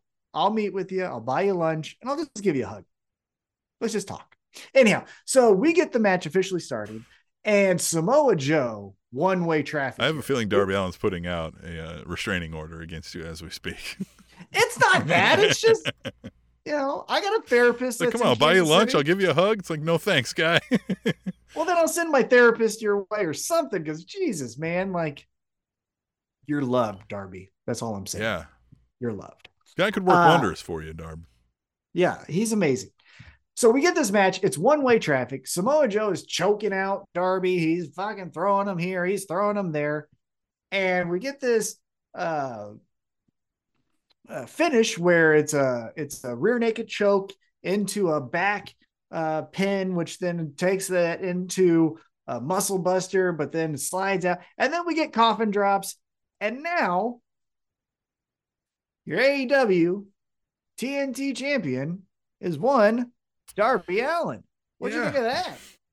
I was surprised by the outcome. Gonna be honest. I thought we had more juice with this King of Television stuff to keep going with Joe. I get double champ is a little bit redundant sometimes, especially if you're gonna start doing ROH stuff now. But I honestly was surprised. Yeah, I mean, I don't hate it. I mean, it it makes sense. They told the story leading up. We had the whole Sting promo and and all of that, so it's fine. I just, I don't know. I don't think we're gonna get anything magical out of it. As far like we're gonna get more matches where we're like, my God, I can't believe he. He, it's the modern day Jeff Hardy, right? We're gonna be like, oh my god, I can't believe he risked his body to do that, and like, great, but that doesn't necessarily tell a great story all the time. So I loved it. Now let's talk about post match because the first person we see post match is Sting and they embrace. Why I loved it is for the, a couple reasons. One, you can still do the king of television because Samoa Joe is your TV champion. True. So he can always be the king of television. King of television. Yep. Now just take it over to Ring of Honor, right? Awesome. Come back into AEW whenever you want. Still the king of television. Look at me, I have the TV title. So it's not like we get rid of that gimmick. It doesn't go away because he still has a second title. Makes sense. Also, now we finally have a pillar and all of this stuff that we're talking about, Darby. We finally have some direction because since the MJF feud, it felt like he's just been this wandering madman where he's just like, Let, let's fucking get crazy. And it's like, well, why? Oh, I don't know. Cause look at me. I got paint on my face. Okay. So at least now it's some direction. I have a Yeah. title. I'm going to defend it. He also has talked about in the past how he wanted to honor the legacy of Brodie Lee. We can revisit some of that. We could also run back who we lost the title to and someone we haven't seen since it was warm outside. Bring back Miro. Miro can say, won that from you once. Let's do it again, brother. And then I think we can do the last chapter in Sting's career. And it's for the TNT championship. Sting, Darby Allin, Darby wins. Sting rides off into the sunset. And it's just a face versus face, dad son match, or Well, do you it- have one of them? No, it's tension. It's it's we've got to settle this. There's one way to fucking settle what we have here. And, and it can be face oh, to face. oh, you know what it is? All right, so Darby, you know, Sting had to kind of give him a fucking the dad pep talk. It's like, listen, you're in your own fucking head. You know, all this people doubting you, like nobody's doubting you. You're just you're talking shit to yourself. More of that. Maybe Darby is this TNT champion, but he still acts like he's got something to prove or he's got something to whatever. And Sting's just kind of like, dude, it's nobody but you. Like, shut up, right? Like, basically. And then he's like, so Darby's like, oh, I know I've got to prove it against. I know who I've got to defend this against. Fucking you. And Sting's like, I didn't Yeah. deserve that shot. And he's like, but I've got to prove it against you. And He's like, well, the only way I feel I'll deserve it is I'm putting my my career on the line. That's the only Oh. fair thing I can put up against, right? And then Darby's kind of like, whoa, whoa, whoa, whoa, right? Like even maybe, or maybe he's like, all right, fuck, respect, let's do this. Yeah. Run back with some new wrinkles, but your framework is Ric Flair, Shawn Michaels, WrestleMania 24. Like that's the framework of what you're doing Yeah. here. And just run some different wrinkles that apply directly to Sting and Darby Allin's relationship. Yeah. Jeffrey Sill says, I like that Darby won, but for the psychology uh, and how Joe did Wardlow last week, it looks like bad booking. Wardlow looks like Test now. Well, Wardlow was kind of beginning to look like Test from the moment he got the TNT title, unfortunately, to me. That's I a like very it. good analogy. Well, and maybe it's Wardlow that runs into Darby first because the title maybe means more to him than Joe. Maybe it's the title that he's after. He doesn't care who has it. Could, Could be a. Yeah. heel, could be a heel Wardlow that says my obsession is your title. I'm gonna get my title back. I don't know. Yeah. Um, I like what they did to Wardlow because it's a reset. It it made people talk. It's honestly the most we've talked about Wardlow character since he beat MJF at the pay-per-view. So I like it. Now, again, I'm not going to get into the minute details of well, this and then waited 30 seconds and then he hit Joe with the skateboard. Who cares? Like he was going to cut his fucking hair, right? Like that that was the purpose of it. So um that's AEW Dynamite. That was our debut show for 2023 took place I think for the first time uh, for them in Seattle. We heard the roar of the crowd for Danielson and Darby, but they were hot, like you said, throughout the entire night. Got some fun moments. And then next week, goddamn, pal, we've got Hangman and Moxley. Yeah. We've got match seven with the Elite and Death Triangle. We've got uh, Moxley and I think Danielson taking on uh, Top Flight. We I mean we got some bangers, man. hmm In Yeah. LA, They know how to make some shows just pack it with a lot of action, and I'm, I'm I can't wait for it. Yeah. Speaking of And a lot of remember the- action, well, uh, remember what happened last time they're in LA? Mm. MJF fucking went scorched Oh, earth on oh, Tony Khan. So what happens God, now? That was a great moment. Um, speaking of a lot of action, you mentioned it. Wrestle Kingdom fits a lot of action into a fucking into an event, and they had that event this week. And you talk about an amazing match between Will Ospreay and Kenny Omega. And here's the thing we've talked about we don't like the flips and shits and all Mhm. that stuff. Yeah. And we still stand by it. And again, what we've said before, and we'll say it again for any new time listeners here, uh, is wrestling's big enough to where you can like that and we can't, or we don't, and it's fine. I don't have to like your thing. You don't have to like mine, right? Mhm. Wrestling's big enough. We can all like our shit. Mhm. What I will say about this though, they do have that style. Hold your hand, do the flip stuff. However, the press conference from Ospreay before this match, where he got into Kenny Omega's face, saying how he watched his friend's funeral on an iPad and all of the sacrifices. Kenny Omega saying that the reason he had to come back was because Ospreay can't fill the shoes that he left. And just all of Yeah. this, they're both kind of right in their own mind stuff was amazing So into it. to that whole talk about wrestling styles and which we like and don't, a- lot of that erases in my mind if you told me a good story leading up to it. If I care who's getting their ass kicked or not, Mhm. you know, I can overlook some of that style stuff. And and this kind of stuff does that, right? Like just the press Yeah. conference alone, you didn't need a big build up. It just became this stuff that both of them have wanted to say to each other for years, and here we go.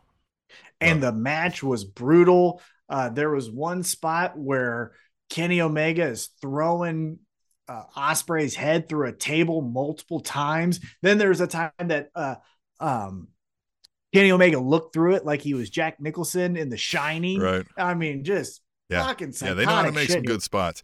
Uh, uh, the biggest news here, stateside, rolling out of that Wrestle Kingdom. Oh, okay. Yeah. So let's get into that part. Well, hold on. One last thing. Yeah. Kenny Omega is his eye is Mhm. swollen shut. I mean, here, here's what I'll say Forbidden Door 2, but we've talked about Okada versus Omega 4, and that's fucking cool. If you want to do it, fine. For me, Ospreay versus Omega 2 is Forbidden Door 2's main event. Run those motherfuckers back, put them on uncensored YouTube promos, and let's fucking go Let's again. do it. Yeah. That's it. Well, what we got was everybody's been asking what happens with formerly known as Sasha Banks. Where does she go? Is she coming back to WWE? Is she not? And we've seen the first non WWE wrestling appearance for now Mercedes Moné. Mhm. Um, Moné. so, is this? We've seen some again, we don't talk a whole lot about this stuff, but you have seen some behind the scenes stuff being talked about that WWE and New Japan will be working together and have some working relationships. They've allowed Karl Anderson to go over there, and they're going to allow some more back and forth, right? A little bit here and well, well, so he, so one thing that, uh, as far as results wise, he dropped the title Right. to Tama Tonga. So. Right. Yeah. he's done.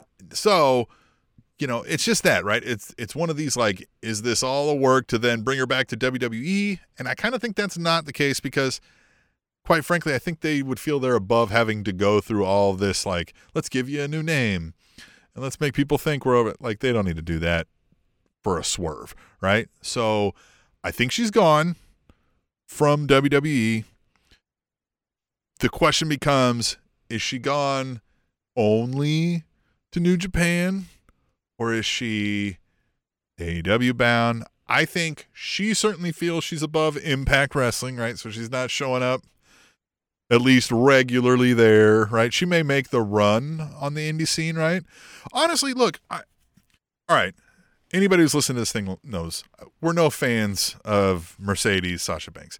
Look, I don't hate her. I don't think she's terrible at what she does, but I get angry and reject the notion that she's an all-time great or an elite in the women's wrestling. Because to me her in-ring performances are average to above average and her mic performances are well below average just well below average. I i heard this promo she cut on Kairi and you have had months now to practice some things to not be on screen and you can't not make it sound like you're reading off of a cue card that's rolling too slow. I swear she can't string together a whole sentence that doesn't sound like I had to read it off of a script right as I walked out here. You know what I mean? Right? Like it just it's it's putridly bad. And so it just turns me off the moment I see her because it's just hard to listen to. So there go. As I mentioned earlier, if you give me a reason to care about who's getting their ass beat in the match, I overlook a lot of those things. But you're making me not care who gets their ass kicked in the match. Outside of maybe just going like, God, I hope you get your ass kicked. So I'm not down for it. I like everybody's like, oh my God, she's here.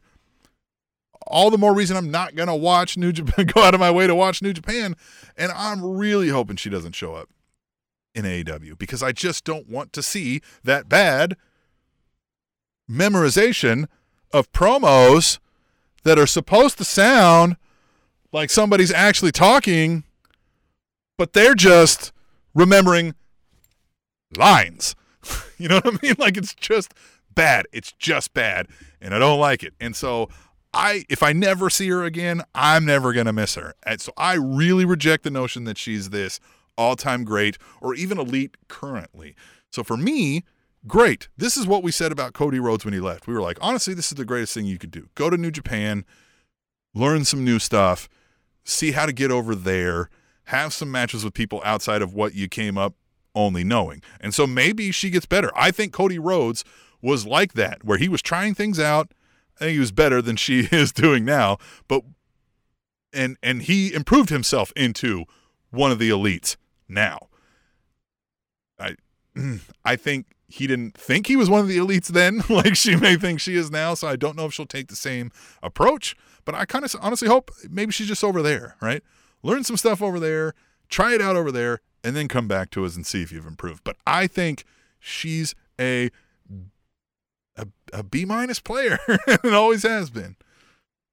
Yeah. So, um, hold on one second here. We got Justin Oh. Floor in the chat. Oh, he said, Uh, "What did I miss?" Well, all right, let's start back from the top.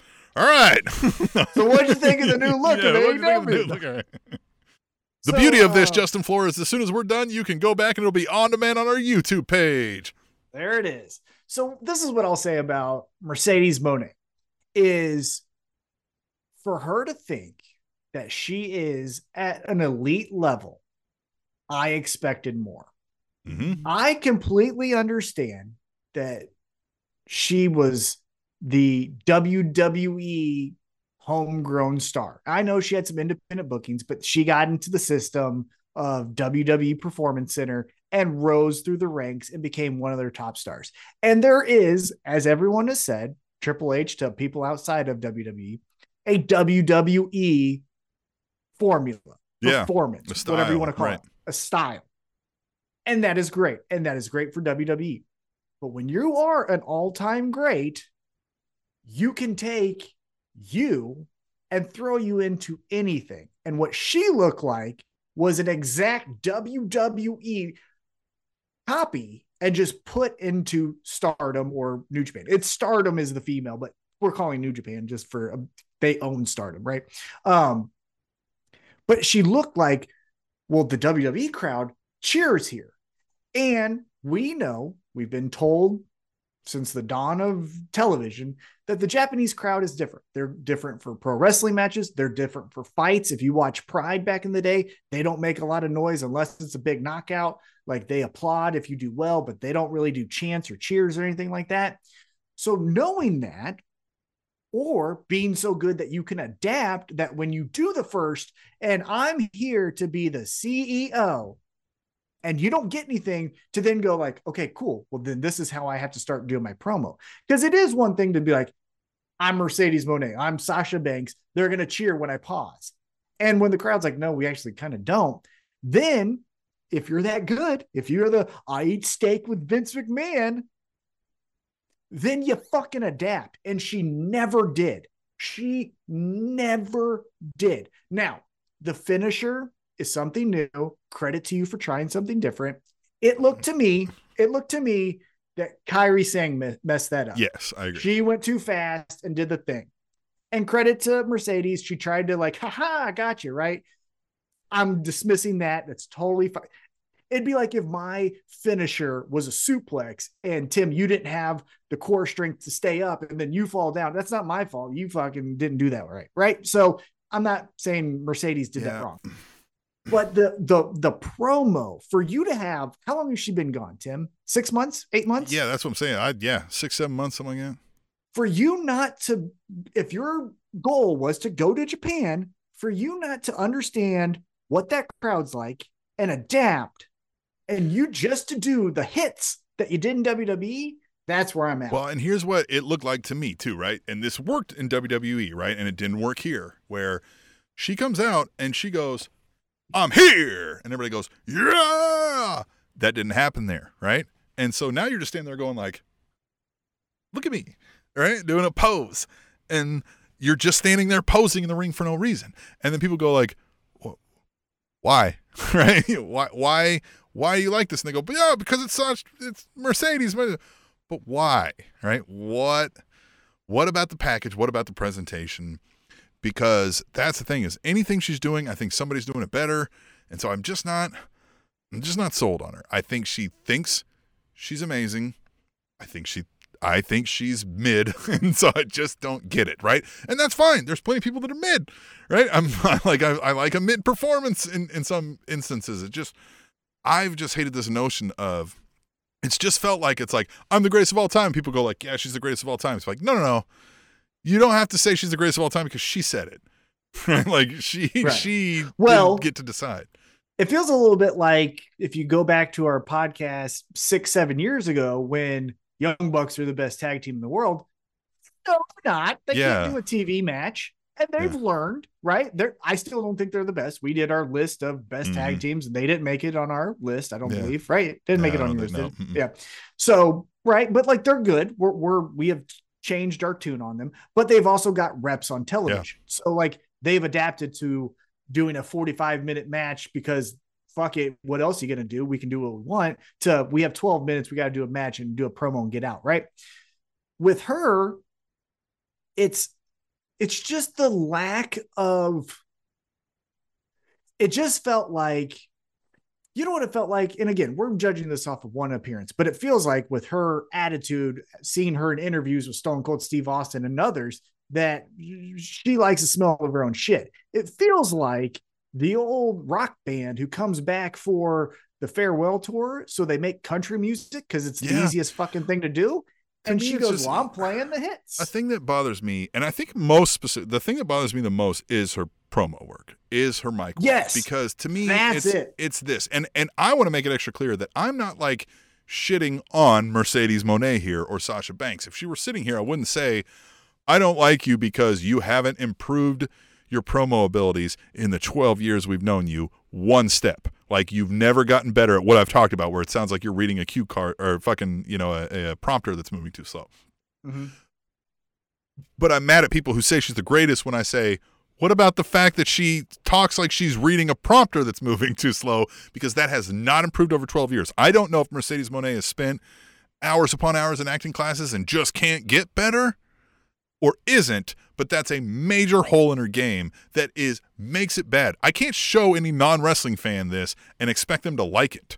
And Yeah. that's why when people are like, she's a big draw, I'm like, no, she's not. Because nobody outside of pro wrestling knows who the fuck she is.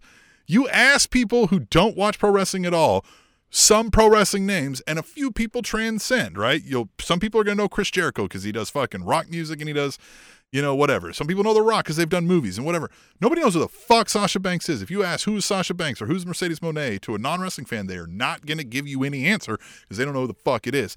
And she's like 12 years of just not getting better whatsoever means she's not the greatest, right? Like she's not this like to me it's not show up to a promotion, beat up the champ and get a title spot the moment you walk in the door. So I I mean, yes, by her credentials in WWE, maybe that warrants that. But I feel like WWE inflated her status on the card. And I think that's what we're going to find out. I think, again, we've talked about pro wrestling's big enough to where if you do think Sasha Banks is the greatest, okay. But like, it's hard to defend it when you when you see the misses. And a lot of stuff in WWE can be massaged right? Mhm. can be smoke and mirrors. The Japanese crowd for better or worse lets you die out there. They don't they don't come to your rescue and start a, a what chant or a, a do the yes movement and stuff to save your ass because they get bored. They'll just sit there and be polite and go like, man, someone should grab that hook and get her off, right? Yeah, right. So this is where Yeah. if she's gonna do stardom, we're gonna find out. And this is what Jeffrey Now- Sill says. He says stardom will make her a better actor. He says she doesn't realize Well, those fans we'll don't see. know her. Uh, so yeah, we'll see.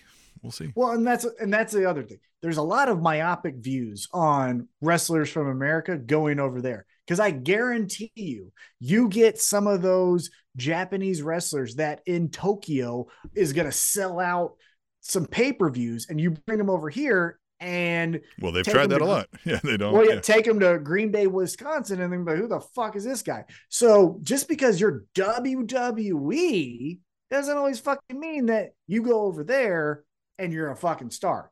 And again, I think a lot of that was arrogance. I think, a, Yeah. and and to Jeffrey Still, if this does, awesome. I think, I think because as you mentioned, if she was sitting here, you wouldn't say I don't like you because of your character. I would say I don't like her personally from things I've seen, even though I've never met her, because she's a shit person. Well, there's that too. Yeah. right. But this is where the Yeah. reality check comes in because you're either going to be Cody Rhodes and go like, "Oh shit, okay, fuck, let's figure out what to do." Hey, Young Yeah. Bucks, you you Sink or guys are swim, as Jeffrey Sill says. Yeah, like, and then go find the help. Right Yep. when Cody Rhodes got there, This he's is what we said to AJ Styles when he was going to Japan. We were like, "Oh, this is great because you will he will either come back better or we'll never see him again." or yeah, or you're going to go the way of uh Lars Sullivan and well shit, I don't know what to do out here, so I guess got to find something else. And so this is what we're going to find out. I do think AEW, I do think she's going to go to AEW. I don't want her to go to AEW because I think there's and this is why. Again, I don't like her personally. I don't like her stances on vaccinations. I don't like her arrogance in herself. I don't like the way she talks. I don't like the views she has on certain things. I don't like the culture appropriation that when she comes out looking like she's Japanese when she really isn't. I don't like a lot of things about her. There's a lot of things I really don't like about her. Getting back on track though, I don't want her in there because I don't want her taking spot away from Willow Nightingale hmm or Anna Jay or Jade Ty Cargill. Melo or Jade Cargill. Yeah. Like for uh, Ruby Soho. Like I want to hear the Ruby Soho song more than I ever want to see Mercedes Moné in AEW. Like, so And this that's is why what- I don't want her. and and and I, you know, I mentioned this I think to you off air. Like the promo thing sticks out to me so bad because I need to care why you guys are fighting. So I need a story, and she can never give me that. We talked about Moxley and Hangman delivering B plus promos from each other, nothing earth shattering, but I Mhm. would still rather watch that ten times before I'd rather watch one wrestling performance Sasha Banks has ever given me. I Yeah. just like because it's fine, but it's nothing amazing. But this was their promo was above average, so I'd rather watch that than this meaningless, you know, wrestling match. It's just gonna, I, yeah, okay, yes, there's a title on the line, but like, uh, all of a sudden, I'm supposed to care match. why she fights Kairi. Like, I don't care. like, it's Well, just weird. Yeah, Well, and then let's go on the B side of this. So yeah, I it doesn't make sense. And again, you could say credentials from WWE. Okay, I'll I'll let that kind of slide, but still, always up your asking price. That's for sure. But But, but I'm talking from storyline perspective. It still doesn't make sense why you just get a championship match. right, That aside, the B side of this, and longtime listeners will know this, or longtime viewers will know this. She's going up against the fucking pirate. Like this is gonna suck. like the pirate, yeah, the the pirate. fucking Yeah, yeah, that's the eh, fucking yeah. And how we covered this too. watch. Not like a Somali pirate, not like a badass Yeah. will murder you pirate, a cartoon Disney Captain one. Crunch pirate, yeah, Disney pirate. you want to care about oh ahoy matey in my ship the little mermaid Uh. versus i'm the boss of things that aren't real like that's Oh, what you want me to care about that's why you want me to get a new Yeah. japan subscription or Sorry, Stardom. Kairi. You should have known to watch your back and have friends. Like, God damn it. I can't do it. I can't do it. Speaking of cartoon villains, Tom, the last thing we need to discuss the WWE Vince McMahon saga continues. Vince McMahon has, being the premier shareholder in WWE, as you'd like to point out a long time, basically appointed himself back to the WWE board of directors, along with uh, what were the names on there? I forget. It was George Barrios and Michelle Wilson. So he's got two lackeys, two yes men, yes man and yes woman, to the board of directors specifically to sell the company. And this is interesting because he also has said that like any attempts that they go to sell it without him, he's gonna block it because he can. So now he's effectively back in a major decision making power. And holy shit, things are gonna get wild and crazy at WWE. We might see the like the the video on the AEW network someday of the downfall of WWE here. isn't it great to just watch evil people burn it's just so good I tell you what, ah. there's been a lot wrong in the world as of late, and there are many stories that will make you want to rip your eyeballs out and lose your faith in humanity. Two of which, though, that will just bring joy to your heart if you're a decent human. Is one outside of the world of wrestling. Just go watch how they're trying to get uh, Speaker of the House in Congress. Just chef's kiss Yeah. of amazing shithole people eating each other. Yeah. And then it's Vince McMahon. And we said this when it happened is unless he's 100% out, he's always going to be in. The relationship he has with Stephanie was always going to have his foot in the door with day to day decisions. And then we talked about in a few weeks after he was gone is he is the biggest shareholder in the company. And with the biggest shareholder comes the decision making. And so now he's doing essentially his NWO promo from 2002. He- it's his he's like, poison pill. I'm going to inject the poison. He's gonna sell it out from his kids so they can't have it. and then he's to buy it It's back. insane. You think he's But gonna Tim- buy it back? And then he's going to buy it back. He's going to sell it to Jerry Jarrett or whoever the fuck. And then he's going to. Well, so the board has to approve it. So he'll need, from what I read, he'll need. So he's got three with him and these two, and he'll need three more of the existing board members to either come along board with his decisions or find a way to oust them. And man, things are Well, going to get crazy. one. So We've the one. here's the issue. Here's where things will happen. Well, yeah, with Stephanie, right? Um, uh, ugh, weird. Um, the stock prices are going to start flip flopping all over the place if he starts doing this, and things are about to get weird, and it's going to be a carousel of of comedy uh, that we get to watch on WWE. And yeah, I mean, you know, we said this like it. So, so you guys shamed him into retirement, but yet he can still come on and say, "No, no, I'm placing myself on the executive board." Well, you didn't take any power away from him. And that's what we were saying, Tim, the entire time. So Like- dumb. Again, this isn't the prediction stuff where I told you so. I don't, I'm not taking a victory lap because I predicted Yeah. it. I'm not saying that. But what I am saying is when you go to rip the band aid off, if you don't rip it off 100%, it's still going to be there. And that's what he is. He's Mm-hmm. the half ripped band aid who's going to reapply himself And- to this fucking situation. And as Jeffrey Sill said, he's an insane person. So that you Oh. didn't find a way to like absolutely distance yourself was a bad move on your part. He's evil. He He's is a who he- sociopath. He's 100% the definition of a sociopath.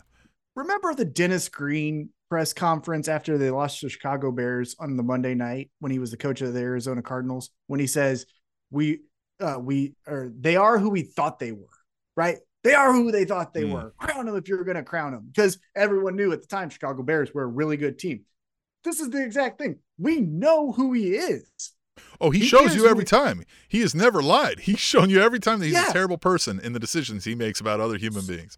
So you, so even if it wasn't malicious and you truly thought I'm going to get rid of Vince McMahon for the betterment of this company, if you don't do it 100%, why did you think he would just be okay with it? Why would you think he'd be like, well, guys, god damn it, I guess Yeah. I guess this is going to be have I guess I'll find something else. You know, I do like football. Maybe The Rock will take me back with the XFL. But no. He's a psycho. You know that.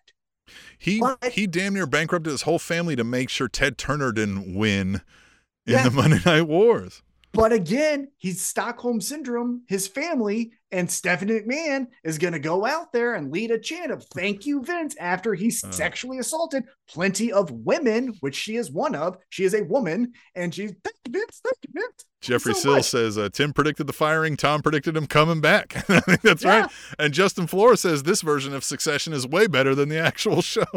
I need to watch that. I keep hearing that that show is amazing. I haven't Yeah. got a chance to watch it. well, it. we're watching it live here. Yeah. And- Oh, oh God. Oh, Tim, isn't it so great? The two people that I hope buy it, one for selfish reasons, would be if Shad Khan gives Tony Khan the money, because Shad Khan does have the money mhm. to buy WWE. And it says, Tony, run your toy, whatever. I'm out of Yeah. here, right? But then second, the chef's ki- I might die of a joyous heart attack. It might be a joy heart attack I would have if Ted fucking Turner comes back and it's like, hey pal, heard you're selling something. dead? I don't think so. I don't know. Is he? I don't know. We don't normally Yeah. fact check, but we should find. But that's a great one. That's a great one for Ted Turner. I feel like it goes to somebody like NBC Universal or Disney, right? Like they just buy it into their existing platform of stuff. He's alive. He's 80, he's 84 years old. $2.4 billion net worth. Mm, what do you Oh think my God. WWE sells for though? It's probably more than that, don't you think? well net worth and buying yeah. you can get assets and things like that so the ufc speaking business here and again we're, we're not talking about rumors this was again another side note here of why we're talking about this too for anyone that wants to like uh, clap back at us is this was re- reported by the wall This street is journal news. This is actual news. This isn't well this is reported speculation from and stuff, right? Yeah. this isn't uh uh dave meltzer just bullshit You know, I read this off of the Wall Street Journal. like, yeah, wall sure. street journal Yeah, read how the how They're the ones who've broken all of this shit the whole time. Somebody's got to Yeah. Somebody's talking to somebody there. Well, but also they just do reporting. So way to go there, Sean Ross Sapp. Way to be on top of it. Hey, but you told me that the plans for SummerSlam are changing. Fuck out of here. Um, but so going to the business side of this. So if you go back to when the UFC sold, right? It was 2016. I'm gonna say 2016 Okay. Six years ago, seven years ago. Yeah. Uh, it sold for four billion dollars. WWE's bigger than UFC. I I would think so. Now maybe not like because they go to different markets and get money and stuff like Yeah. that, and they get a TV. May not be as for- wide a disparity as we're thinking then, but Yeah, it, it's kind of so. I would guess because of and the seven years removed with a lot of inflation. and with the name notoriety, you know the name WWE more than you Mhm. would know UFC to Yeah. the common person. Right.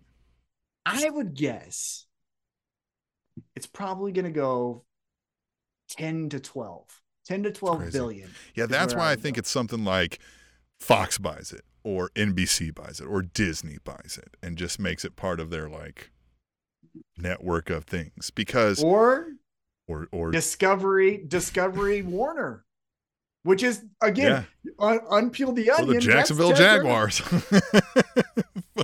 I hope. Wouldn't it? I mean, oh, I I would just to see Tony Khan on Raw, like just you know the Young Bucks would fuck would fucking replay that whole Oh my god! They're every single step of the way. They would probably pay Ted Turner to come in just to do a spot, even though he oh, doesn't. Eric it. Bischoff. Oh, Oh, they'd bring yeah. back Shane just to be Mhm. like the name does say McMahon. Side note. Going back to Mm. AEW, one thing that I did think was funny though, from it was a little bit long winded, but from MJF's promo, is he's respected by Eric Bischoff, yeah, Disco Inferno. Disco Inferno. Yeah, when he's like Um, people that matter, right? Like, Jim Cornette. Inferno. Yeah, love it, and that's a great thing to end on, right? The MJF promo is way better than whatever the fuck we're getting out of this real life cartoon villain and Vince McMahon. More power to to all those folks that still love that product, but uh, man, it's unwatchable and it's run by bad people, so I just don't really watch it all that much. Um, and it's apparently going to be up for sale soon, and a Rocky sale, and I bet they make less money because of it, even though he's out there saying it could only be sold by me. We're going to maximize profits this way. love it. Love it. I love it. Yeah. We're going to watch Oh. documentaries on this when we're fucking 20 years older. It's going to be I'm great. gonna try to make. I'm trying to get a flight to whenever this happens and try to bum rush my way into the room to watch him begrudgingly sell it and watch Stephanie cry because she doesn't know a plan B of how to live, and Shane going like, "Where the hell do I fit in all Yeah. this?" And just I still get royalties from this, right? Oh my god, I cannot wait. And Triple H is like, I married into this shit. Yeah, just to just to drive by Connecticut. Justin And- Floor says it's time to pull our money together, gents. Man, The fuck, I ain't got no money. Again, I mean, you've at least got one billion, I work with but Justin. not for He knows I got no- WWE. uh, Justin knows I ain't got no fucking money, so I ain't got. But I just want to drive by and watch that fucking because you know Vince is gonna burn the headquarters down Oh. once he sells it. Oh, don't get me wrong. Uh, I will never be shocked if we don't find a a something goes wrong and there's a death involved because somebody took too far. You know what I mean? Like th- he's that type of vengeful whatever. Like the story could go up in even worse flames for Vince McMahon because Oh, he doesn't know how to stop. He doesn't know when to quit.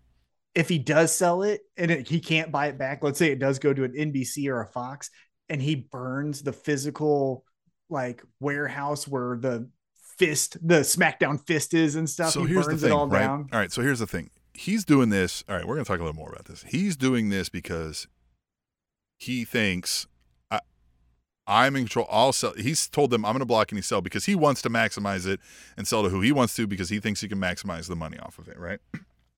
But all the meanwhile, like I said, that's going to in real life send the fucking shareholders in a tizzy, and that number's going to plummet, and people are going to be like, "No, we have to sell it for this," and he's going to be like, "No, no, no." He if he effectively says, "I'm going to block everybody." Uh, that I don't agree with, then it's up to whoever he finds a buyer. And if he finds a buyer who's willing to overpay for it, then he's just going to sell to them. Remember another large company that just recently sold to a buyer who was willing to overpay for it because of like a personal fucking vendetta and grudge? That's the kind of situation we may wind up in. We may wind up with a Donald Trump owning WWE or a fucking Elon because they'll have no option but to do it. Oh god. Remember when you said the worst thing to happen to pro wrestling was WWE going public? The Million head of percent. Twitter has recently told somebody the worst thing to happen to Twitter was them going public because he said we can't stop exactly what happened. And that's how I feel this is going to go. It's going to go to some other crazy Nimrod fucking billionaire. Warren Buffett. What if Warren Buffett bought I it? mean, uh, yeah. Honestly, I, Oh. I I could see him selling to the Khans because he's just like fuck y'all, and because he's mad at at the you know the other con and and Triple H Mhm. and Stephanie and and they're like, well, whatever. I guess we'll just make our money and leave and fucking live off the rest of our life, and then WWE dies. Or plot twist, the craziest thing in the world to happen is what if he gets so worked up he has a heart attack and dies while trying to sell Well, it? and that's the thing too. I mean, he's fucking seventy six years old, and he has certainly treated that body like a temple, you know. So, like, I, I'm surprised with every breath he takes, if I'm being honest. But All right, so here we go. yeah, Let, let's let's do it, and we'll try to mark it just for fun. And again, a prediction is not something that we are going to live and die by. It's for funsies because look at us, we're doing a podcast on Funsies. YouTube. Funsies, right? WWE sells, yes or no? yes, I'm saying yes. WWE sells to. I'm saying NBC Universal. I'm gonna say Fox. hmm I think Rupert Murdoch and Vince McMahon have more in Mm. common than NBC. Even though they have good relationships at NBC, the crazies get together, and those two fucking guys are really crazy. Oh, I can't wait. And then it all, and then, oh, but guys, uh, Randy Orton's coming back in March. Don't we want to watch? No, Nope. no, we fucking don't. I want to Be scissor a good- somebody. God damn it! I don't- Yeah. Be a good, upstanding individual and hold to your fucking moral compass and fuck that company, man. I think that's it. I think we're gonna head out of here and uh, until next week. Fuck that company. The Spanish announce table.